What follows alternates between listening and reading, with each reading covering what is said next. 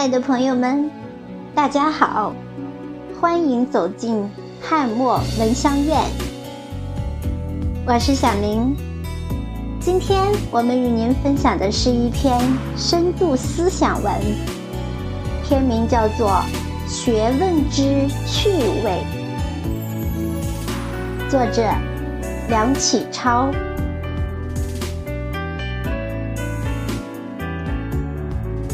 我是个主张趣味主义的人。倘若用化学划分梁启超这件东西，把里头所含一种元素名叫趣味的抽出来，只怕所剩下的仅有个零了。我以为凡人必须常常生活于趣味之中，生活才有价值。若哭丧着脸挨过几十年，那么生活变成沙漠，要它何用？中国人见面最欢喜用的一句话：“近来作何消遣？”这句话我听着便讨厌。话里的意思，好像生活的不耐烦了，几十年日子没有法子过。勉强找些事情来消他、遣他。一个人若生活于这种状态之下，我劝他不如早日投海。我觉得天下万事万物都有趣味，我只嫌二十四点钟不能扩充到四十八点，不够我享用。我一年到头不肯歇息。问我忙什么？忙的是我的趣味。我以为这便是人生最合理的生活。我常常想动员别人也学我这样生活。凡属趣味，我一概都承认它是好的。但怎么才算趣味？不能不下一个注脚。我说，咱一件事做下去。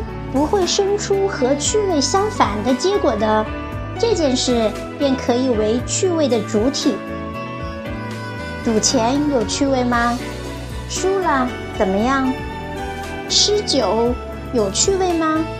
病了怎么样？做官有趣味吗？没有官做的时候怎么样？诸如此类，虽然在短时间内像有趣味。结果会闹出俗语说的“没趣一齐来”，所以我们不能承认它是趣味。凡趣味的性质，总是以趣为始，以趣为终。所以能为趣味之主体者，莫如下列的几项：一、劳作；二、游戏；三。艺术，四学问。诸君听我这段话，切勿误会，以为我用道德观念来选择趣味。我不问得不得，只问去不去。我并不是因为赌钱不道德才排斥赌钱，因为赌钱的本质会闹到没趣，闹到没趣便破坏了我的趣味主义。所以排斥赌钱。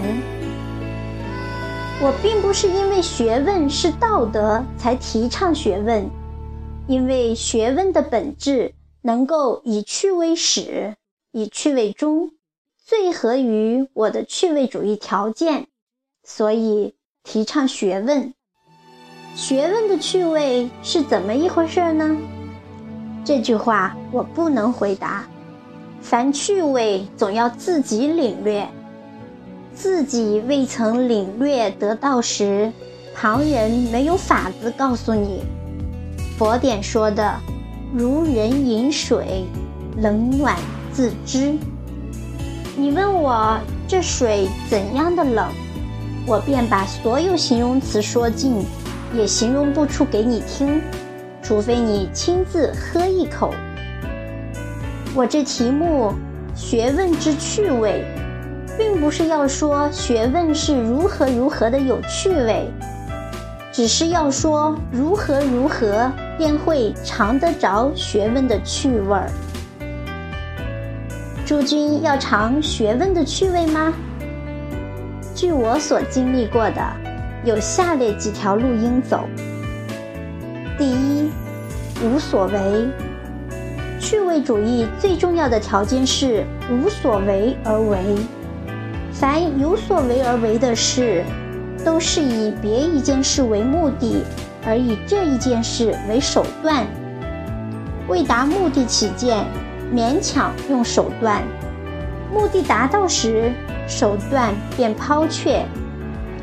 例如，学生为毕业证书而做学问。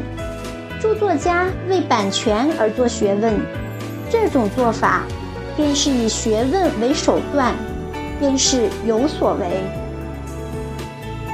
有所为虽然有时候也可以为引起趣味的一种方法，但到趣味真发生时，必定要和所为者脱离关系。你问我为什么要做学问，我便答道。不为什么，再问，我便答道：为学问而学问，或者答道：为我的趣味。诸君切勿以为我这些话是故弄玄虚。人类合理的生活本来如此。小孩子为什么游戏？为游戏而游戏。人为什么生活？为生活而生活。为游戏而游戏，游戏便有趣；为体操分数而游戏，游戏便无趣。第二，不吸鸦片烟怎样会上瘾？天天吃。上瘾这两个字和天天这两个字是离不开的。凡人类的本能。只要哪部分搁久了不用，它便会麻木，会生锈。十年不跑路，两条腿一定会废了。每天跑一点钟，跑上几个月，一天不跑时，腿便发痒。人类为理性的动物，学问欲原是固有本能之一种，只怕你出了学校，便和学问告辞。把所有经管学问的器官一起打落冷宫，把学问的胃口弄坏了，便山珍海味摆放在面前也不愿意动筷了。诸君啊，诸君倘若现在从事教育事业，或将来想从事教育事业，自然没有问题，很多机会来培养你的学问胃口。若是做别的职业呢？我劝你每日除本业正当劳作之外，最少总要腾出一点钟，研究你所嗜好的学问。一点钟哪里不消耗了？千万不要错过，闹成学问未弱的症候，白白自己剥夺了一种人类应享之特权啊！第三，深入的研究，趣味总是慢慢的来，越饮越多，像倒吃甘蔗，越往下才越得好处。假如你虽然每天定有一点钟做学问，但不过拿来消遣消遣，不带有研究精神，趣味便引不起来。或者今天研究这样，明天研究那样。趣味还是引不起来。趣味总是藏在深处，你想得着便要进去。这个门穿一穿，那个门张一张，再不曾看见宗庙之美，百官之富，如何能有趣味？我方才说，研究你所嗜好的学问，嗜好两个字很要紧。一个人受过相当教育之后，无论如何，总有一两门学问和自己脾胃相合，而已经懂得大概可以做加工研究之预备的。请你就选定一门作为终身正业，或者作为本业劳作以外的副业。不怕范围窄，越窄越便于聚精神；不怕问题难，越难越便于鼓勇气。你只要肯一层一层的往里面钻，我保你一定被他引到。欲罢不昆能的地步。第四，找朋友。趣味比方电，越摩擦越粗。前两段听说是靠我本身和学问本身相摩擦，但人恐怕我本身有时会停摆，发电力变弱了，所以常常要仰赖别人帮助。一个人总要有几位共事的朋友，同时还要有几位共学的朋友。共事的朋友用来扶持我的职业，共学的朋友和共玩的朋友同一性质，都是用来摩擦我的趣味。这类朋友能够和我同嗜好一种学问的，自然最好，我便和他搭伙研究。即或不然，他有他的嗜好，我有我的嗜好，只要彼此都有研究精神，我和他常常在一块儿或常常通信，便不知不觉就把彼此趣味都摩擦出来了。得着一两位这种朋友，便算人生大幸福之一。我想，只要你肯找，断不会找不出来。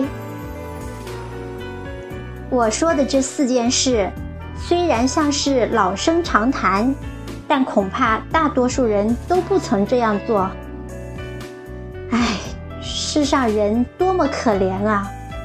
有这种不假外求、不会蚀本、不会出毛病的趣味世界，竟没有几个人肯来享受。古书说的故事，野人献报。我是尝冬天晒太阳滋味，尝得舒服透了，不忍一人独享，特地恭恭敬敬地来告诉诸君，诸君或者会欣然采纳吧。但我还有一句话：太阳虽好，总要诸君亲自去晒，旁人却替你晒不来。本文选自梁启超的《饮冰释合集》。感谢您的聆听，再见。